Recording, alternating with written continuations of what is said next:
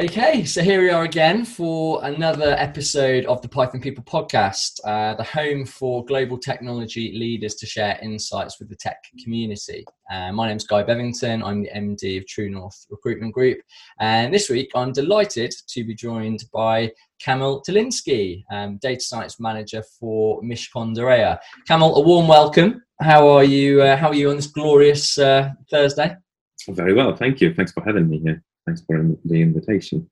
Not a problem at all. Honour is all mine. And um, yeah, thanks again for, for coming. And I guess to frame the episode for today and, and why you and I thought it would be a good idea to sort of put our heads together and uh, and record this uh, this podcast. So um, obviously one of the, focuses of True North as a business is specifically around the data science and, and uh, AI field. And one of the things I'm I'm always really fascinated by about the, the world of data science, to be honest, is the way machine learning and analytics can be applied to different sectors you know different use cases that exist in different different sectors because it's just such an exciting field that the possibilities feel almost endless really um and Mishcon de Reya, you know clearly a very prestigious uh, international uh, law firm global law firm and uh, I guess law and, and the legal sector is, is an interesting one, isn't it? Because it, it dates back so far and it's uh, an industry that's steeped in you know real tradition and heritage um yeah it feels like an industry where machine learning could make such a real difference in terms of uh,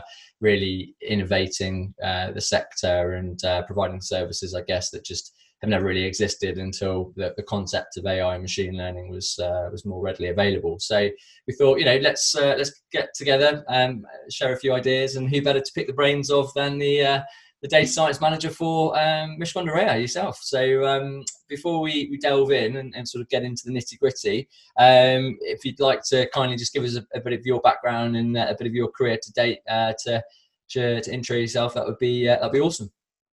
Sure. So um, I consider myself to be a person that knows you know few things in a few areas, so to speak. I always had uh, had this interest in, in science and uh, I got to say that I think Encyclopedia was my favorite book when I was a when I was a kid. I used to just mm. flick through the pages, just look for interesting topics, and uh, and learn new things. So um, you can imagine how excited I got when I found out about uh, Wikipedia and that you know it's, it's updating, it's online, you can learn so many things. So, uh, what does a kid that that likes encyclopedias do um, in, in their life? I figured out I'll uh, I'll start uh, my education and get my master's degree in um, economics, uh, specific to be more specific in international finance, where I specialized in in econometrics because I always liked uh, the quantitative side of things, uh, and I found it uh, extremely uh, extremely interesting. But then, at some point, while doing a master's degree, I realized actually, you know, I like professional services as well. So why don't I get another another master's degree? And I got a, a, a, a master's degree in law because I thought, uh, I mean, I never intended to, to, practice law, but I thought it's so interesting to, to, know the law, and since the law surrounds us every day, and uh, you, you, know you, are bound by, by the contract that you sign with your energy provider or as, as a consumer, you need to know your rights. So I thought it's just you know it's obvious for me that I need to know more. So of course, decided to get a degree, which has been uh, well and uh, fun and all. Uh, and uh, uh, and then upon graduation, I decided, well, I'll probably stick to finance for now. And and I went into, into banking, into some finance and analytics role roles. and I, I always thought that law would be something that's you know uh, that's going to move the needle and make make me like a better better candidate actually. But uh, a lot of times in, in finance, people don't really like when you when you know the law. I don't want to name any companies, but uh, it led to some funny funny situations when during the interview, someone just you know asking about the law, and then they uh, kind of worryingly ask if I know anything about employment law as well that was kind of a red flag. Not that it's you know in, by any means representative of the of the industry, but uh, interesting. So um, mm, I've uh, I've worked in Poland, in Luxembourg, then moved to the UK. Uh, uh, I spent some time in London, and uh, I've I sort of figure out, I mean, third time's the charm, so why don't I get another master's degree? And uh, I kind of considered doing an MBA because I thought, well, that sort of makes sense once you have some experience. So, uh, uh, so I was looking at different options, but uh, since I always had this passion for quantitative science and uh, uh, and you know experience in econometrics as well, I came across this article that said that econometric methods can be used in uh, uh, with regard to other data sources and uh, uh not just economics, not just uh, time series. So, so I thought, uh, well, why don't I look into into you know data science? That was the, the first time I sort of came across this term. And then uh, my girlfriend, who actually graduated from uh, from UCL, she told me about this uh, this master's program in business analytics, which is essentially about data science and how to use data science in business. And uh, I thought, well, that kind of makes sense. I looked into it and I decided, okay, awesome, let's do it.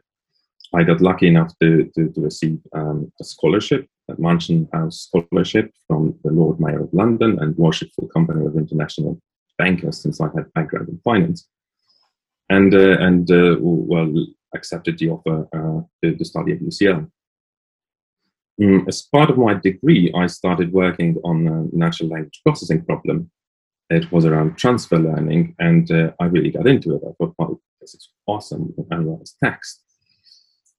So, so, so I thought, well, this is interesting. Let's let's look at the career options. And uh, I was lucky enough to to receive an offer from uh, from Mishcon uh, Mishcon de Reya, Dr. Alistair Moore, who was uh, creating a team of data scientists at, at Mishcon's.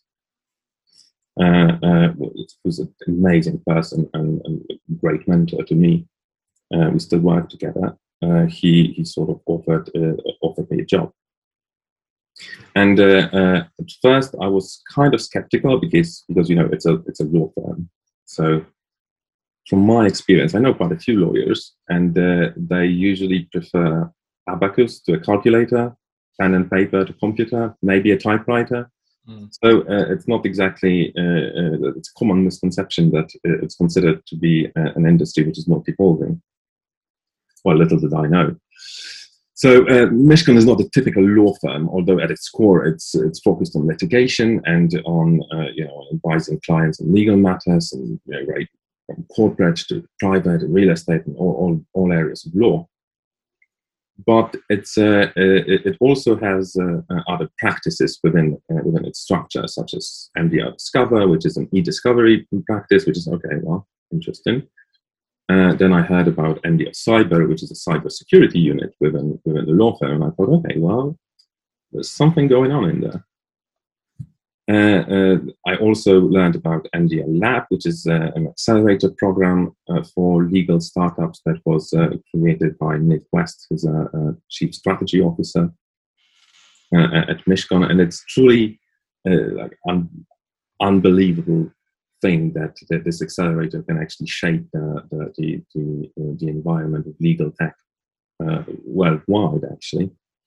And people with, with ideas from, from various uh, uh, on various stages of development can actually spend time with lawyers and and figure out the product market fit uh, make sure the product is relevant test it as well.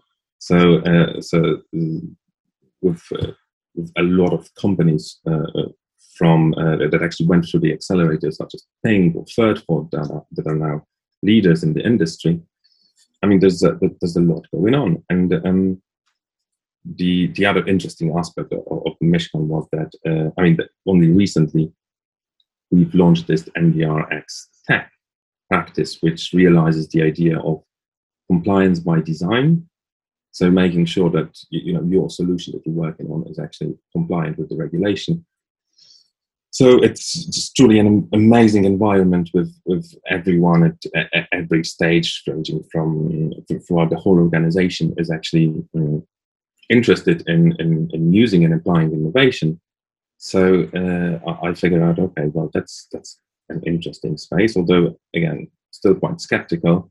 I've, I've realized that uh, uh, legal tech is actually evolving very very quickly and uh, I was very happy to be to be, uh, be working uh, as a, as a data scientist at uh, at Mishcon uh, because it's just truly an amazing amazing environment and an amazing uh, team where we we can really impact the, the way legal professionals work and and the, the, way businesses run as well.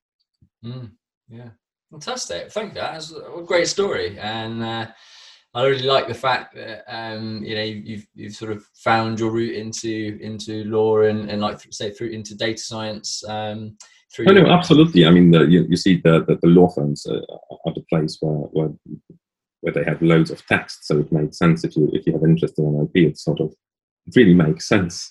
Mm. Yeah, absolutely. Yeah, it does. It makes total sense, and uh, it does seem really. Uh, I mean, I, I, agree with you. It is one of the areas we've got a few few clients in the in the legal space, and legal tech does seem one of those areas where, because it has been that's historically this very manual kind of um, you know um, industry, I guess um, it's just absolutely ripe for disruption in, in use of technology and um, in, in, an appropriate way, and um, yeah, it seems like Mishcon's approach is is one you know very innovative approach to legal tech. Um, like I say, with these uh, all these different innovation labs and uh, you know compliance by design and things like that. It's really uh, really forward thinking, pioneering stuff. Um, so so yeah, I guess on that note, I mean, talk talk us through your experience then of how data science can be applied to the legal sector and your, your time within in law so far. You know, what are some of the most interesting revelations that you feel that um, yeah, data science has as an impact onto the, the, the sector? Yeah, so um, I mean, again, one of the common misconceptions is that uh, that AI and data science and machine learning solutions are there to, to replace the lawyers. It's it's it's nothing nothing like that. Mm. It's uh, uh, no one's ever imagining the world. I hope without without the lawyers. At least I wouldn't want to live in such a world. Mm. Um, but uh, there's definitely a lot that we can make in order to, to create this uh, sort of uh, lawyer 2.0 uh, and in order to provide tools and solutions to, to, to lawyers to enhance the, the, things that they can do for the clients in a better or more efficient way. So there's a, there's a lot of things related to, uh, to data driven uh, data driven decision making and implementing it in, in, in legal sector, in, in the law firm, uh, which is also applicable to all the other businesses because essentially you want to make uh, as informed decisions as possible. And uh, uh the best way to do it is by analyzing the data that you have uh, available. Uh, so, so that's one way of sort of impact, impacting everyday everyday operations of the of the of the in the legal sector is by just looking at what's going on and uh, helping make decisions that uh, uh, uh, which you can you can justify it with the data rather than with just you know philosophy or, or, or your your managerial skills. Not it's not important, obviously. Mm. Uh, and uh, I mean, the other part of of the of working in the legal sector and data science is being able to translate those concepts that are very often uh, driven by maths and by quantitative analytics to, to people who are not necessarily uh, that technical or, or maybe not fond of uh, math. Uh, so uh, communication is definitely something that that is important when you apply data science and communicating the results that you to achieve, so that you can you can find ways to to optimize the the, the business processes within the firm. Uh, the big part of it is actually related to gathering the data. I mean, uh, if you think about what lawyers do, actually, they uh, you would very often find them with a with a highlighter, right? Which means that they have some labeling capacity, so that they're actually creating some some data set. The the idea here is to uh, make sure that we can uh, we can capture this data and make it available in searchable format for further analysis and uh, it can relate to, to things related to analyzing the document, finding clauses that are problematic or extracting some legal arguments as well, analyzing judgments, of course, not just uh, not, not from the perspective of the outcome, but for from the perspective of uh, of what happens throughout the, the, the legal matter, and uh, uh, and seeing how uh, how judgments are being created, how matters are being run, uh, how the projects are being managed. So there, there's a lot of points from which you can you can source, and uh, bread and butter of uh, of legal work is time recording. So you have those very detailed uh, information on uh, what's going on, what, what, are the business processes in this in this in this sector and uh, and it's amazing to be able to, to, to, essentially extract it, analyze it, and then provide it back in in a different form to legal practitioners. Mm, yes, yes, absolutely.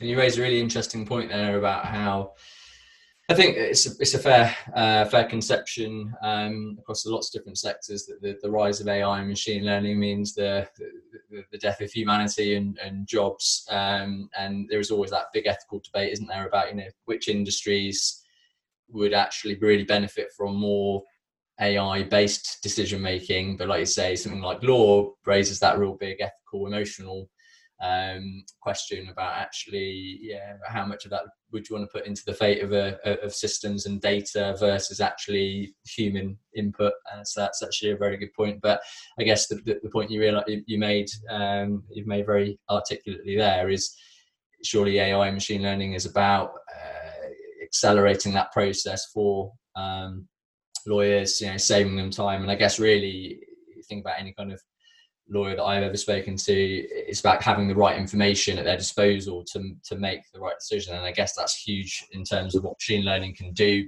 how it can, you know, um, categorize the right information and present the right information to people and, and spot the, the, patterns and the trends based off previous, you know, um, legal precedents and, and, case histories and things like that. And uh, that's only ever going to make a good solicitor or a good lawyer better at their job, isn't it? Having more of the right information um, sooner, I guess. So uh, yeah, I can fully understand how it's uh, it play a huge part in in making um, uh, lawyers more effective at their job. Um, and you mentioned earlier NLP. I mean, clearly. The, the, the legal world is a, a, world steeped in documentation and uh, you know huge amounts of texts for uh, for lawyers to kind of be uh, delving through. Um, what what are you most excited about in the world of uh, of law from a, an NLP application perspective? You know, how can uh, natural language processing be applied? Do you feel um, in kind of the most innovative ways for for the law firms? Yeah, of course. I mean, there's a, there's abundance of, of text and documents available at, uh, at a law firm. So uh, when I think about natural language processing applications in uh, in, the, uh, in law, and something that excites me most is those uh, legal language models that are being uh, created. We can see those, um, mm, you know, extremely extremely large, gargantuan language models with billion parameters being created, and the the their capacity for for making uh, the, the, actually their performance on a lot of tasks is just uh, is just unbelievable. and uh, and I'm definitely excited on how things are going to unfold in there. Although I suppose that there's gonna that we're gonna see more uh, sort of uh, specialized language models that are focused on specific tasks, but tasks that are actually very very difficult even now for uh, for humans. Sorry. Um, uh, the the other the, the, other things that I'm excited about about are those tools for analyzing text data and uh, tools that are specifically uh, created for the purpose of analyzing uh, legal language, uh, such as Blackstone, which was written by Dan Hoadley. And, uh, and the, the, capacity, the, the, capabilities of, of such tools just just help us in, in our every everyday uh, work. The other area that I think is, uh, is extremely interesting, and not only from the point of, uh, of uh, legal sector, is the uh, natural language understanding and how we can enhance natural language understanding. And uh, that actually goes both ways. So one thing that's very popular is just teaching the machines to understand understand the language, learn more what certain words mean, but uh, very often I think we, we're not able to to actually extract proper meaning, but we're extracting a certain form of the language that's uh, that language model has learned through statistical inference, and hence they are so good at uh, generating text or answering certain questions. Uh, and then uh, the, the other point of that is, sorry, is how we can make uh, how we can make documents and, and legal text um, easier to understand for humans as well. So uh, we, we've been working on project with uh, with Amplify, uh, who, who intends to simplify terms and conditions and legal documents of contract and make them available to um, to make them easier to understand for, for human beings as well. And uh, I still think there's a lot to be done in natural language understanding because we, even as, as humans, often tend to misunderstand certain uh, certain concepts between us.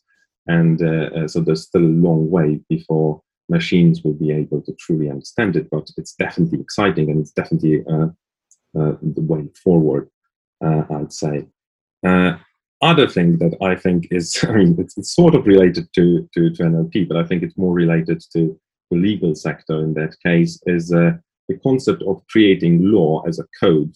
So perhaps it's taken a little step back when it comes to our capabilities, when it comes to, to analyzing text, but perhaps we could make uh, uh, legal clauses consumable by by machines in an easier format. So it's more structured and it follows the, the principles of, of code.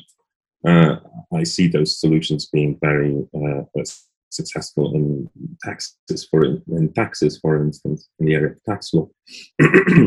so there's a, there's really a, a wide array of, of, options of how things are going to evolve and how they're going to get uh, embedded in the world of, of law. But mm. it's definitely a very exciting period uh, given the, uh, the, progress of, uh, of, natural language processing methods and models over the past few years. Yeah, absolutely. I guess the uh, the point you make there about the natural language understanding is a really interesting one, isn't it? Because um, and I was having this conversation with someone the other day about you know the difference between real intelligence in, in the way we kind of see sentience and, and intelligence and and a very high performing uh, you know, machine learning algorithm, you know, the real difference to me anyway is, is context. You know, actually the, the real intelligence is able to understand the, the, the context of a situation, how that's applied versus a, a binary black and white algorithm, which is, um, you know, it's either this or that. And uh, yeah, the natural language understanding piece, I can imagine that is such a complicated um, challenge, such a complicated problem to build into you know models and, and systems in terms of spotting the patterns, but taking into account context of the situation as well. You know, from a legal uh, perspective, that must be so important to to get that right. But I can imagine, um, like I say, if we can get it right, the, the value that is there would be absolutely huge. Um, I mean, we're, we're getting there. We're getting there slowly yeah. and steadily. We're getting there. I have faith. I have faith. the, the, right man in charge. Um, but no, that's that's really interesting. And um, the, uh, the, the other area I'm always quite interested to understand from a sector perspective is, you know, when, when most company, most industries now know they should be doing something in AI, machine learning, data science, whether they realise what it can do or not. But it's such a buzzword, isn't it? It's such an area of investment in, in um, from technology standpoint. Um, but I think a lot of companies are still struggling with this idea of because they don't necessarily understand the benefits yet of what it can do. It's that sort of paradigm, that, that spectrum between investment and seeing value from that investment. And as we all know, a large portion of data science is R and D. You know, it's it's developing ideas, it's developing models, developing algorithms, and a lot of it is to a more or less degree from the, the business side, a real leap of faith. You know, putting uh, building a team around something that I think it's fair to say doesn't necessarily have a huge amount of immediate tangible value, you know, but on some of the areas that they're, they're working on. So, how do you see that relationship playing out um, in a kind of real world commercial context between R and D and actually demonstrating real value for the business? You know, how, how do you see how do you balance those two things? So I guess one thing that, comes to my mind is that uh, you, you just need to start, and the sooner you start, the better, because that's how you create uh, successful businesses. The businesses that have uh, uh, that have invested in research and development, and that uh, that that are anticipating that future uh, is going to be slightly different. and you really need to research that because you don't want to you don't want to apply solutions that are not uh, completely trustworthy. So you need to spend a lot of time making sure that, that this actually works. And it's not just that it, it works now, but uh, it's also the creating the whole infrastructure and the whole environment and, uh, and the whole culture in, in, in, the company as well that appreciates that uh, it's uh, it, and looks forward to, to you know to being part of it. And uh, every technology goes through through certain stages of development right? Mm. before it gets uh, widely adopted. So we, we need to be very careful to to, to research the, this space of AI and machine learning and then slowly and steadily build certain custom solutions uh, uh, suited for the pro- problems, which then later on can be productionalized and uh, and eventually become a commodity, something that's it's available everywhere and for everyone. But it really needs to go through all the stages.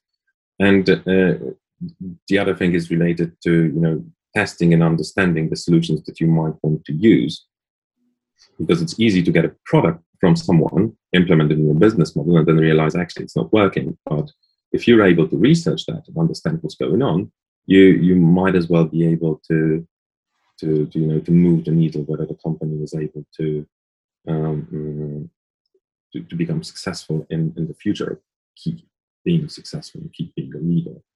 There's um, mm, there's I'm I mean that's my personal opinion, but I think it's never enough research. But then again, it comes from a kid that likes encyclopedia, so maybe it's slightly different. But uh, sometimes I think about it in a slightly different way as well. So even if we are able to to advance certain fields just a little bit, and contribute with our ideas or the, the, way that the results of our research and then someone else picks it up later on and they carry on with this research and then you know another group of researchers take it and they further advance something. And then there's a completely different person on the other side of the world that actually turns it into a product. I mean it is a success because we slightly contributed to, to, to making things better and to solving our problem as well even if we have to pay for someone else's product right but there's this whole chain and I mean, I don't want to dwell into details into the, the, the, philosophy of science and how it impacts the business and how it's interrelated and what things can happen. But um, mm, I always, I'm all, I always think that uh, the, the, more research, the better, and the, the, the widely adopted it gets, and the, widely understood it gets, the, the better. Uh, it's like, you know, we can't really underestimate the value of the I mean, I realize that I'm deviating a little bit, but the, the value of the periodic table of elements, right? I mean, it has changed chemistry substantially. And very often it's attributed to, to Mendeleev, of course, he's done a lot of work on it, but uh, uh, you, you, may not realize that there was John uh, Newlands who actually, who actually created it uh, earlier, I think 20 years earlier, but he, he made this, he made this point of periodic element of elements being like uh, like octaves in music. And then uh, all the experts in chemistry said, well, how can uh, chemistry to music? And they refused to publish his, his research. But it got later picked up by, by other people. And, and we sort of got uh, periodic table of elements, but a bit later. So uh, you see, we, we can't really underestimate the value that uh, there is in researching things, publishing things, sharing ideas, and uh, coming up with, with solutions that are derived from uh, R&D. Yeah, I totally agree with you. I think that's how how um, evolution and, and, progress is made in all fields, isn't it? It's uh, and, you, and you kind of really see it now, actually, with the rise of sort of um, taking that idea and extrapolating it out to technology in, in, general. You know, the rise of the open source community and how, you know, certainly languages like Python, which we focus quite heavily on, have had just such meteoric rises because the open source community does rely on everybody doing their bit, sharing, publishing, you know, everybody coming together, tweaking it, and, and I suppose that's uh, that's a classic example of how that that uh, concept you just mentioned there definitely rings true. Um, Absolutely, and there, uh, i believe that there should be more transparency as well. So when you think about uh, about BERT, which is one of the, uh, the, the leading language models now, and how open it is and how other people can actually use it, reuse it, and repurpose it by uh, by fine tuning it. It's, it just shows that we can make collective progress, right? Mm. Yeah, absolutely. I guess it's always that that balancing act, isn't it, between collaboration and solving problems and competition in the corporate world as well, especially in law firms, which I'm sure is probably a fiercely competitive world as well. Um, so, um, and, and, obviously, like we said, seeing investment, uh, return on investment from a business point of view as well. It's always that uh, that interesting balance. But uh, but no, definitely raised some really interesting points there. And um, um, I guess the uh, you, you obviously are somebody that's come into the data science world from, let's say, done multiple masters. You've done econometrics. You know, you, you've entered into the world and you've come with a broad skill set, I guess, and, and seen um, a lot of things and, brought a lot of experience to the table. Do you see any kind of um, interesting crossovers or parallels taking place between some of the innovation and breakthroughs that uh, are, are taking place within the legal sector? Do you see any of those that have major implications or, or um, you know, kind of major effects for other industries or, or other sectors out there? Yeah, so I think the, the legal sector is actually uh, quite related to project management to, to some sense because if you if you treat legal legal cases as separate projects, all of a sudden you you have a project team, you have a project goal, uh, uh you're working with a client. So there, there are a lot of uh, similarities for sure. And just because uh, uh, legal professionals are, are, kind of similar, in my opinion, to medical practitioners, you see how uh, those two fields are maybe seem to be co-evolving. So you have a lot of, you know, uh, smaller practices, both in healthcare sector and in, in legal sector. And you also have uh, some larger companies making an impact. Uh, so the, there's a lot of things that can actually uh, uh, a lot of synergies that can be can be found in that. Uh, one thing that I really like about uh, well litigation specifically sector is this uniform task-based management system, which is a framework for uh, having a structure of um, of stages in uh, in litigation proceedings, and uh, I see it as something that just uh, simplifies the, the the understanding of the work that's being done and uh, I'd like to see it in other, other industries as well. So uh, to, to, make things more slightly more clear, the idea is that uh, you have a standardized set of phases for when you're running um, when you're managing uh, a litigation uh, matter, and uh, and it simplifies the the understanding of what's going on and uh, uh, which stage we, we are at. And it also simplifies the and standardizes the, the expenses. It's, it's something that's been uh, introduced in the, in the US and widely used by uh, American Bar Association.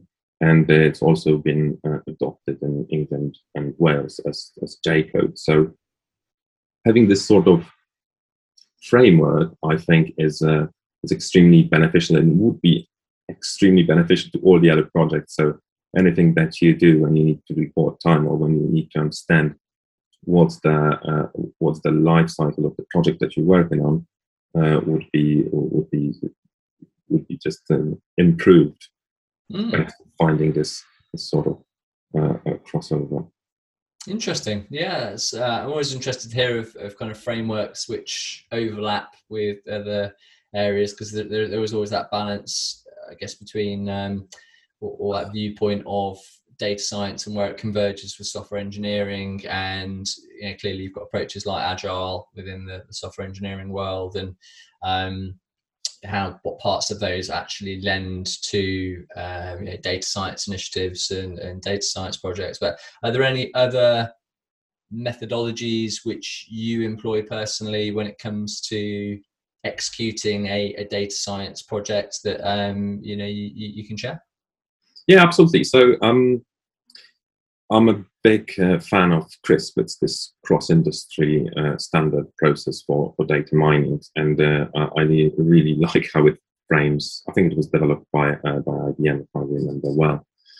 And uh, it really nicely frames all the stages that you need to go through when you're developing a, a solution. The the only thing that I would probably change there is just put add human in the loop and put human at the very center of it. So uh, as you very well know, when, when you're going through all these stages within CRISP, uh, you, you need to spend some time on business understanding and data understanding, and then make sure that you probably scope the problem and then you, when then you proceed to data preparation, data pre-processing, and you do modeling, you, you make sure that it all works, uh, that it serves the purpose, you evaluate it, and then you either deploy it or go back to, to business understanding and then continue with uh, uh, another iteration by making sure that you really know what problem you're solving. And by having this human in the loop, you're making sure that there is uh, integrity in the data, you may find some insights that will further um, uh, further improve your business understanding and data understanding. And uh, you, you're also having a human in control sort of of the, of the output of what's going on. So especially when we're working with those AI technologies, we want to make sure that uh, human is able to, to sanity check, even though it's you know the, the best model ever and it performs great on the on the data set that we have at hand uh, we still need to, uh, we still need to proceed with evaluation. It doesn't always need to be uh, manual. It can be just monitoring data drift and you know, further evaluating uh, the model that's been created to make sure that this engine is actually serving the purpose. Yes, I guess always that that piece of human input at the right stage is is key, isn't it? And uh, having the uh, like I say that evaluation uh, process is uh, is key for any data initiative, I guess, to be successful. Um, but I mean, on that note, when it comes to um, actually working alongside other quality data scientists and, and selecting um, you know, data scientists to, to join the team, do you feel are there any particular traits or characteristics that you feel um, are core threads that run throughout great data scientists? Is there anything that you can uh, you can share from your experiences around that? I mean, the, the typical things are, you know, being uh, analytical, understanding quantitative concepts. It helps if you're good at coding, obviously. You don't have to be, be the best, but you need to be eager to, to learn because uh, uh, coding uh, coding practices also change and new libraries available, and you, you just want to make sure that you are willing to learn. It's uh, the, the one thing that I, I particularly find important is uh, being able to properly scope the problems. Uh, because if you if you scope the problem properly, you you nearly you nearly found the solution, right? Mm. And uh, it helps if you're working with someone that constantly asks the question why why things happen that way or why is the practice that way why why do we do things in, in this particular way yeah. Uh, because it enhances the uh, the understanding and actually on both sides, and it can open or open someone's uh, uh, uh, someone's eyes on the, on the on the problem that we didn't know existed. Um, I think that there always there also needs to be some sort of balance when it comes to experience, and it helps to have uh, data scientists who have some industrial experience, uh, but also if you have uh, other people who have absolutely no clue what the industry is about, be it you know law, finance, or uh, uh, or, or, healthcare or whatever. You just know that someone is eager to find the, the, solution to a certain problem because very often these people will find a solution to a problem that we thought was uh, impossible to solve because they just, you know, no one briefed them that it's impossible and they shouldn't, you know, spend their working on it. Uh, so I think that's important. I, have actually seen it in financial industry and in some hedge funds when uh, they, they, they create this team of uh, amazing data scientists, physicists, mathematicians, and they just give them the, the market data and they tell them to not ask any questions about how markets work, how the economy operates. Just look for patterns and trends and uh, uh, and try to figure out, try to focus on data. And uh, I mean, I gotta say, they've been quite successful in this approach as well. But uh, I still think that some sort of having this mix with, of people who actually understand the sector as well and are data scientists is uh, is extremely extremely helpful. Yeah, I totally agree. Totally agree with you. I mean, for my two pennies worth on uh, the point of, of trends or traits that I see in, in some of the, the best data scientists we've worked with. You know, feedback has always been um, uh, curiosity as, as, a, as a trait, you know, someone that's just naturally curious. And uh, I think it's a great point that you make there about often if people come into an industry or, or a job without prior domain or sector experience, it's seen as a, a negative thing. But, but like you said, very often actually some of the best teams are naturally diverse by the fact that everyone does have a different perspective and they're looking at the same problem from a different angle. And sometimes without that prior that prior knowledge, like you say, you just sort of treat the problem at face value. Very often, that fresh perspective brings breakthroughs and innovation that, uh, yeah, you just probably wouldn't have got if you uh, create cookie cutter teams of everybody in exactly the same blueprint, exactly the same template. So, uh, yeah, I, I, definitely would agree with that. Um, and um, I guess uh, just just lastly, in terms of uh, again another uh, question, I'm always keen to ask people like yourself in, in leadership roles within data science when it comes to you as a data scientist i'm sure pretty uh, as, as much as anybody would be au fait and, and bought into the concept of what data science can do for the business but as with with any kind of introduction of technology or digital transformation or whatever it may be there's always a big exercise involved in winning hearts and minds and communicating this to people stakeholders and and people outside of the immediate data science team. Um, and really, the support of the wider business units and different stakeholders is, is, is really quite key in, in actually uh, ensuring success for a data science function. But what, what sort of wider business factors do you feel are most important to consider um, you know, to ensure the success of a data science function um, you know, within, within a business? I mean, uh, like you said, things that support from from the business, from from the leadership or leadership of the, of the business is, is essential. You need to understand uh, uh, what what sort of problems you, you you're working on and how you intend to, to, to, solve them. But they they also need to they also need to be willing to spend time and uh, sacrifice their time to, to support you in, uh, or, or while you're solving these problems because very often you need uh, you need you need a lot of time you need a lot of time to spend with them so they need to be uh, uh, patient and accepted as well uh, one example that comes to my mind is uh, is working on the data sets right? We all know that models are only as good as the data that we use to train them but uh, you need to have a lot of commitment from the, the whole organization to be able to create those data sets. We we at Mishcon are actually working on, on creating those um, public benchmarks and public data sets so that we can uh, further enhance uh, natural language uh, understanding, not only on the tasks that are purely research driven, but actually the ones that are relevant to business and business operations and business and businesses in, in, in general. So I think it's really important to have this support and to have this culture in the organization where uh, everyone everyone have everyone's willingness to, to help and uh, uh support this uh, these efforts and uh, these journey. It really helps if the organization is forward looking, which I can vouch for, and and to have clearly defined strategy for for the future. So I guess there's these are the, the, key things, but obviously you need to also have support at each stage in, in the, within the within the organization. Mm. Because after all, you're working on problems to that, that support uh, the, the, the, people that, uh, that work in this organization. So they need to be supported in finding the use cases and coming to you and saying, actually, well, I have this problem. Is there any way to automate it? And then you can say, well, cool. Let's let's let's try to fix it. Let's solve it. Uh, but uh, you need to have this uh, sort of idea generation coming from both sides, actually. Yeah, yeah, hundred percent. Yeah, I totally agree.